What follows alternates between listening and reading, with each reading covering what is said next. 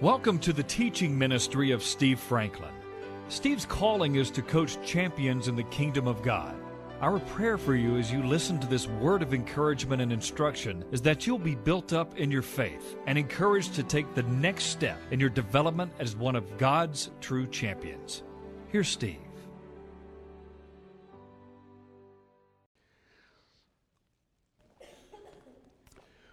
Well, the last two sessions we've been talking about God's rest, how God's rest is available to us.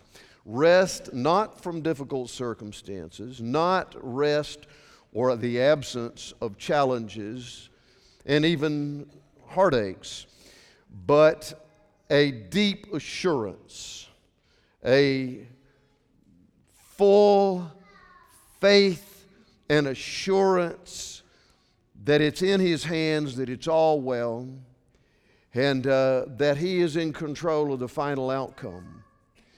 We've been talking about Numbers chapter 13 and 14 and Hebrews 3 and 4. But now, today, I want to give a, a little briefer message on one of the two spies sent out by Moses into the land of Canaan to fulfill the Abrahamic blessing and promise that God had given their forefathers, remembering that God had supernaturally delivered the children of Israel from, from Egypt. They had been there 400 years and um, done amazing things, brought them miraculously through, through the Red Sea. And they were 11 days' journey to the verge of the land of Canaan, the land of promise.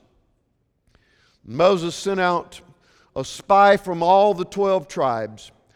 Ten of them came back with a report of fear, a report of, we're not able, we're like grasshoppers in the sight of the sons of Anak. Their walled cities there. Circumstantially and physically, there is no way we can have what God promised Abraham and what we've believed all this time. There's no way we can do it. We saw in the scriptures last time that the children of Israel lifted up, chapter 14, verse 1, they wept, they were in mourning. But I want you to see that there were two, and we're going to focus on one of those today named Caleb. There were two of those spies who brought back a good report Joshua and Caleb. And I want you to see what God said about this man, Caleb. Look at chapter 14, if you will. And after there had been a bad report by the ten spies, after the children of Israel had believed the ten rather than the two, after they had actually decided that they would lead a rebellion and go back to the land of Egypt, after they decided in the first few verses of 14 that they should fire Moses and Aaron and the other leaders that were godly, after all of that, God finally said, You can have what you are saying. Whatever you've said, I'm going to let you have it. You're not going to like it, but you're going to be able to have it. I want you to see down in verse 28, God told Moses to say to the children of Israel, As I live, says the, says the Lord, just as you have spoken in my hearing, so I will do to you. You better be careful about what you continually say. God said, okay, have it your way. Finally, God said, have it your way. Whatever you've been speaking, I'm going to give it to you. I will do to you what you have spoken. What did they say? If only, look at verse 2, if only we had died, if only we had died. What has the Lord done to bring us out so that we would die? It's all about death. I want you to see back in verse 21. God says there are exceptions. There are exceptions to the report that the spies had. Verse 24, but my servant Caleb, because he has a different spirit in him. and has followed me fully, I will bring him into the land where he went, and his seed, his descendants, shall inherit it. The power of a different spirit. How many of you know God almost never works through the majority? Jesus actually said, Narrow is the gate, and few there be that find the ways of life. In the beginning of his ministry, multitudes followed him. At the end, even the twelve forsook him and left.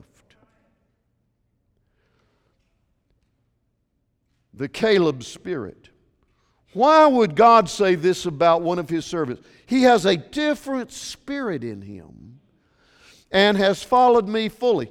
Well, let's get a clue as to how this different spirit manifested itself.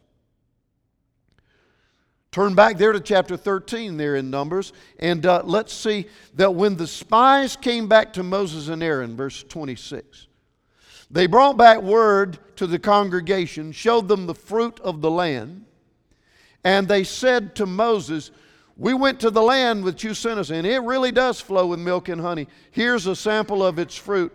Nevertheless, the people who dwell in the land are strong, the cities are fortified and very large. Moreover, we saw the sons of Anak, the descendants of Anak. Remember, Goliath of Gath, the giant that was slain by David, was a descendant of Anak. They were genetically mutation. They, they, when you do the math, they were over nine feet tall. Those are big guys. The, Amal- the Amalekites are there, the Hittites, the Jebusites, the Amorites, the Canaanites. And the people got so disturbed and afraid, verse 30. Here's a clue as to how Caleb had a different spirit. Caleb quieted the people before Moses and said, let us go up at once and take possession, for we are well able to overcome it. Notice what these spies said in verse 33. We saw giants, the sons of Anak. We were like grasshoppers in our own sight, and we were in their sight. Now, hold on just a minute. What had Caleb, what had he seen that was so radically different from what the other t- uh, 10 spies had seen. They saw walled cities, giants, and they, were, they said, We were like grasshoppers. Caleb said, We are well able. What was the difference? God says, This is a man with a different spirit. What was the difference? They, Caleb was looking through a different lens. He was looking through the lens of absolute steadfast faith in what God had said. In fact, what God had promised through his man Abraham that had been passed down for hundreds of years, he believed it. He was, it was settled in his heart. Can I ask you something? Is the Word of God settled in your heart?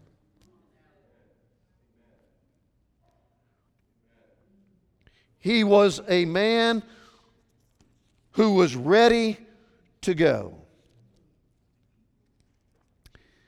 Well, I want you to notice something here in I read to you what God said was going to happen to that first generation. You see, verse 30, except for chapter 14, except for Caleb the son of Jephunneh and Joshua the son of Nun, nobody shall by any means enter the land that I promised, the land of Canaan. But your little ones, those who are children. I'm not going to make them pay the price for your own disobedience. I will bring them in, but you're going to have to wander around in this wilderness. Verse 32 Your bodies will fall in the wilderness. Your sons will be shepherds in the wilderness for 40 years. I'm still going to bring Joshua and Caleb, their descendants, and the children who were not reaching the age of accountability, I'm going to bring them in. But those of you who continually refuse to believe and continually refuse to obey, you're going to die out here in the wilderness just like you said. I'm going to give you what you said. What are you saying about yourself? What are you saying about your circumstances? What are you saying about the promises of God? Notice Joshua and Caleb saw what they saw. They saw the walled cities. They saw the sons of Anak. They saw how impossible looking it was, but they never wavered. God's word trumped it everything they saw. Have you come to that point in your own journey where God's word is the final authority. You may not understand everything, but His Word is His Word, and as far as you're concerned, you would believe and confess and stand on and obey that Word.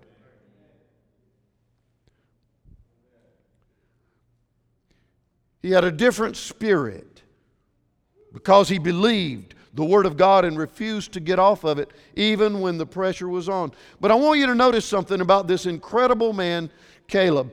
He went through deep suffering before the manifested promise took place. Because remember this, he was rejected by those closest to him. Look at chapter 14. And I want you to see when the children of Israel said, we we, need to go back to Egypt. They believed the majority. Can I ask you something? Do you know how dangerous it is to believe the majority? Do you know how dangerous it is to believe anything and everything you hear on the news media? To believe anything and everything you hear the majority saying is okay? Do you understand that the majority is not the source of truth? Caleb was different. He believed what God said. And notice when he told the children of Israel, in fact, I want you to see something here. He says in verse 8, if the Lord delights in us, then He will bring us into this land and give it to us, a land that flows with milk and honey. Just don't rebel against the Lord and don't fear the people of the land. Watch this, for they are our bread. Now turn back to the last verse of 13. The unbelievers said, We are like grasshoppers. Caleb says, they're toast. Our enemies are toast. The difference of the lens through which you're looking. And Caleb had a different spirit because he looked through the lens of God's word and his promise. Now, look. Notice what happened in verse 10 when they heard Caleb speak his faith, when he says they are toast, their, their protection has departed from them. The Lord is with us. Do not fear them. Verse 10 And all the congregation said, What? Let's do away with that but We don't want to hear that anymore. Let's kill them. And you thought your family was torn up. Let's kill them. I don't hear that anymore. I'm not listening. Can you imagine the pain that Caleb, this man who had a different spirit in him, do you understand the suffering, the rejection, the pain of being rejected by your own kinsmen who wanted your demise? They wanted you to die. They wanted you taken out of the scene. They didn't want to hear from you anymore. Sometimes to have a different spirit means there's some suffering involved from those closest to you.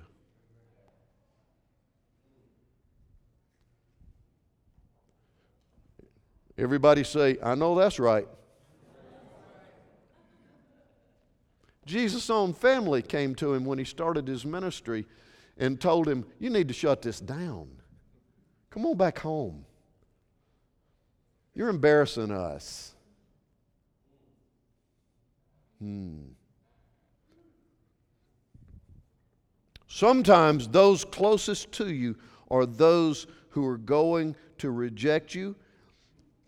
They're not going to believe or want to walk with you, and that is going to be incredible pain. Well, now remember what we just read a minute ago?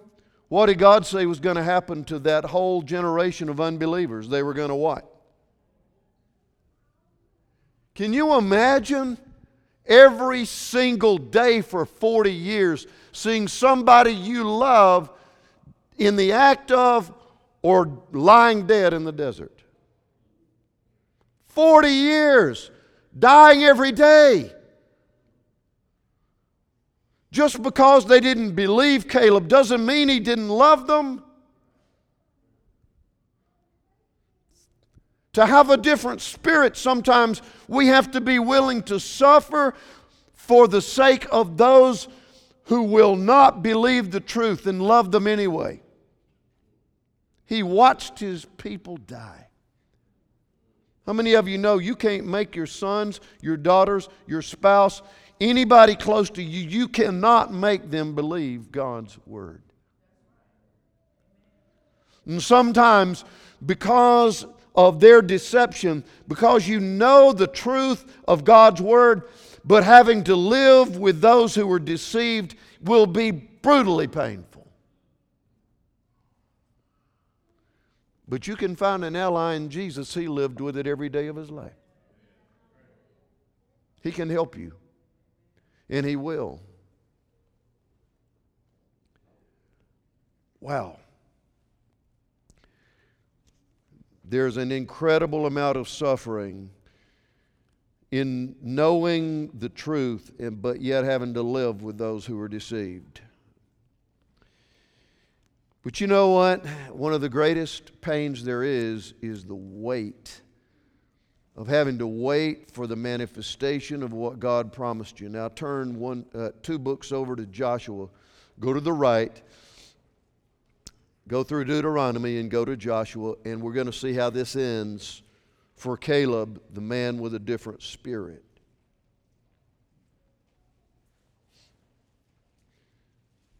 He believed God's word. He confessed that to be the truth against all odds. He was the minority. He, are you willing to stand at school? Are you willing to stand in the marketplace? Are you willing to speak to the majority the truth that God gives you? Are you willing to bear the pain of rejection? So many times, the truth almost always comes from a minority source is not the popular thing, but it has God's life and power in it. And it will prevail over time. In Joshua chapter 14, we see how this turns out because eventually, after those 40 years, God raised up Joshua to lead the children of Israel into the land of Canaan. It, the enemies didn't just automatically fall, the first thing they faced was Jericho. The enemies didn't just magically disappear, they had to face them.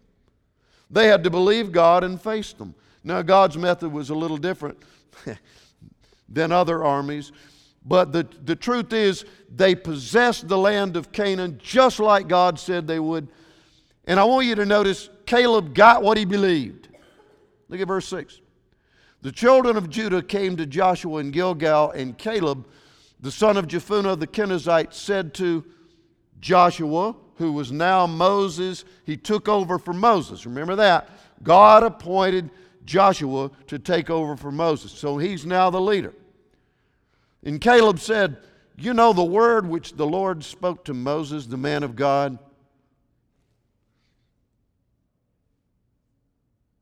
The Word of God calls people of God men and women of God. Was Joshua and Moses perfect? But you, we all still need men and women of God in our life, don't we? The word which the Lord said to Moses, the man of God, concerning you, there in Kadesh Barnea, Caleb speaking, I was 40 years old when Moses, the servant of the Lord, sent me from Kadesh Barnea to spy out the land. I brought back word to him as it was in my. What does the word say? Now, wait a minute now. What, he, what, what could have Caleb have said? I brought back word like everybody else. I brought back words of what I saw with my eyes. Is that what he said? Did he say, I brought back words of what I felt in my emotions? Is that what he said? He said, I brought back words of what I believed in my heart. What do you believe in your heart? It's greater than what the doctor says. It's greater than what the lawyer says. It's greater than what anybody around says. What do you believe in your heart?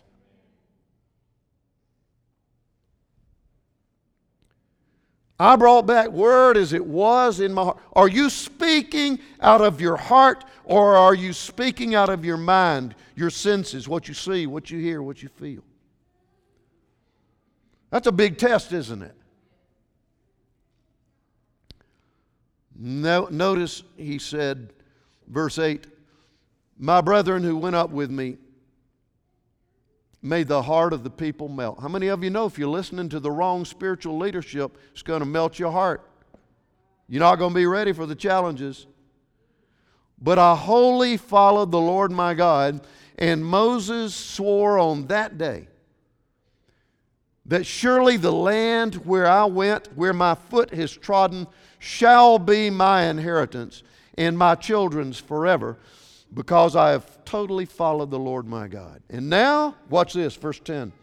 Behold, the Lord has kept me alive these 45 years since the Lord spoke his word to Moses. So, 45 years from the day of trial in the wilderness, 40 years in the wilderness, and five to conquer Canaan while Israel wandered in the wilderness, and now here I am this day, 85 years old.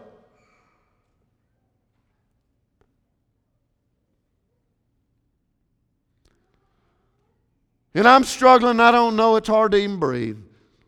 I'm so feeble I can't get around. Is that what verse 11 says to you? Look at it. As yet I am as strong this day as on the day that Moses sent me. Just as my strength was then, 45 years ago, so now is my strength for war. I don't want to just live to play golf. I don't want to live to sit around and watch TV. I have strength for war both for going in and for going out and coming in. And now, here's what I want you to know, Joshua, verse 12. Give me this mountain which the Lord said was mine in that day.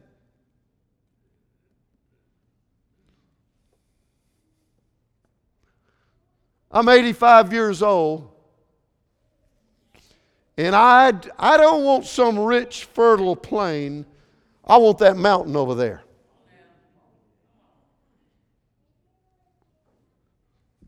How in the world could he say, I want that mountain over there? Well, let's read the rest of that 12th verse. I want the mountain. Why? Because the Anakim were there, the cities were great and fortified, and it will be that if the Lord is with me, I will be able to drive them out as the Lord has said. Why did he want the mountain?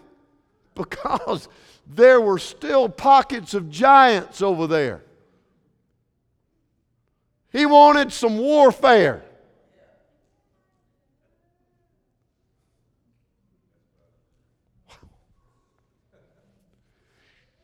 So, you see why I said at the beginning of this message he was a man with a different spirit? How did that happen? He just kept on believing. Notice what he told Joshua he wanted. He was repeating what God's promise was to him 45 years ago. Have you moved on and forgotten God's promises to you? Your children, your finances, your health. What, what, what, wait, wait. He had a different spirit. And I want you to notice verse 13. And Joshua blessed him and gave Hebron to Caleb, the son of Jephunneh, as an inheritance. And you know, Hebron was logistically where Jerusalem was built. Was that important? the Lord coming back right there.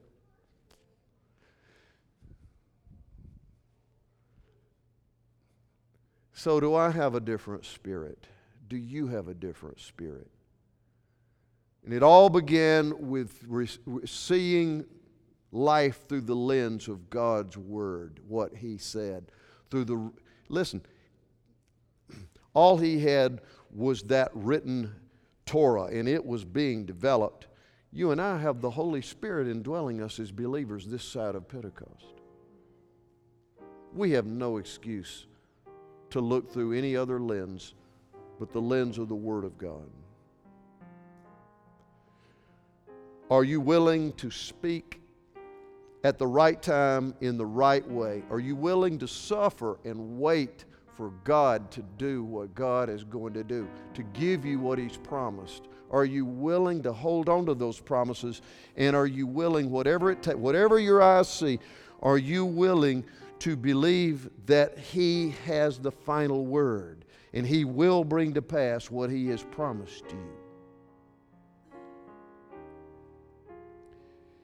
Joshua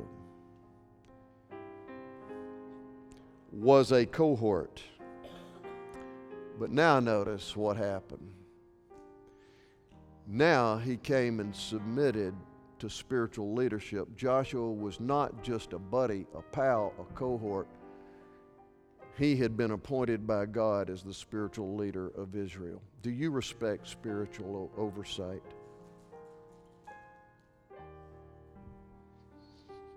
I know I do. I have it in my life, and I wouldn't take anything for it. And if my overseer said frog, I would jump today. Amen.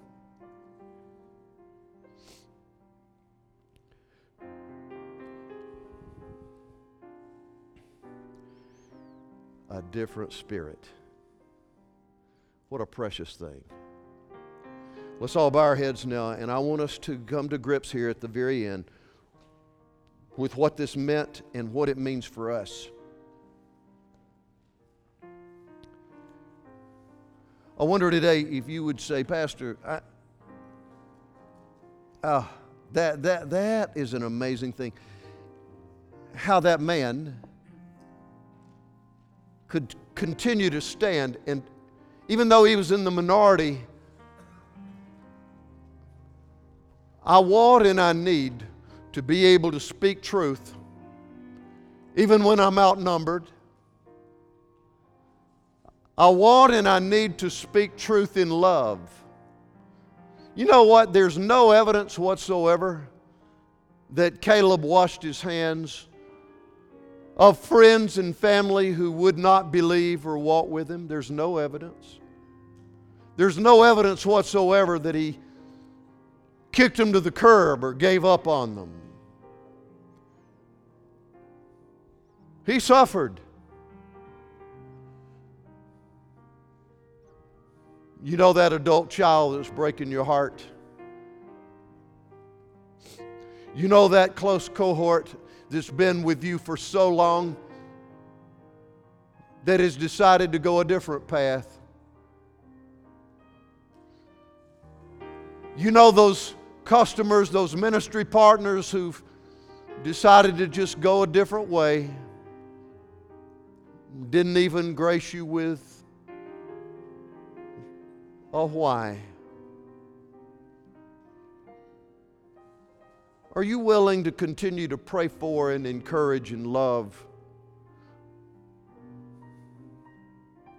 Are you willing to continue to speak the truth in love to them? Jesus did. One of the last things he cried out with those who were crucifying him was, Father, forgive them. They don't understand the depths of what they're doing.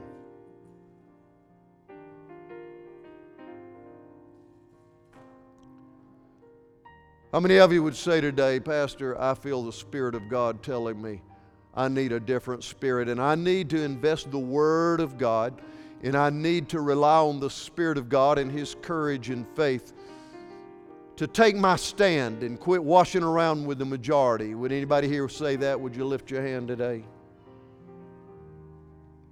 Yeah. Amen. Amen. Anybody here today who say those closest to me just don't appear to be seeking the Lord or care that much about the Word of God. I'm going to love and speak truth. And I'm going to trust God to give me the supernatural ability to stay the journey till I see the man. Anybody here today who would say, I've held on to the promises of God for so long, I'm really weary. I need the renewing strength of the Spirit of God. I want to be, I want to have that different spirit. But I sure do need some energy, some encouragement. Would you lift your hand today? You can access more of Steve Franklin's teachings online at www.sfmin.com.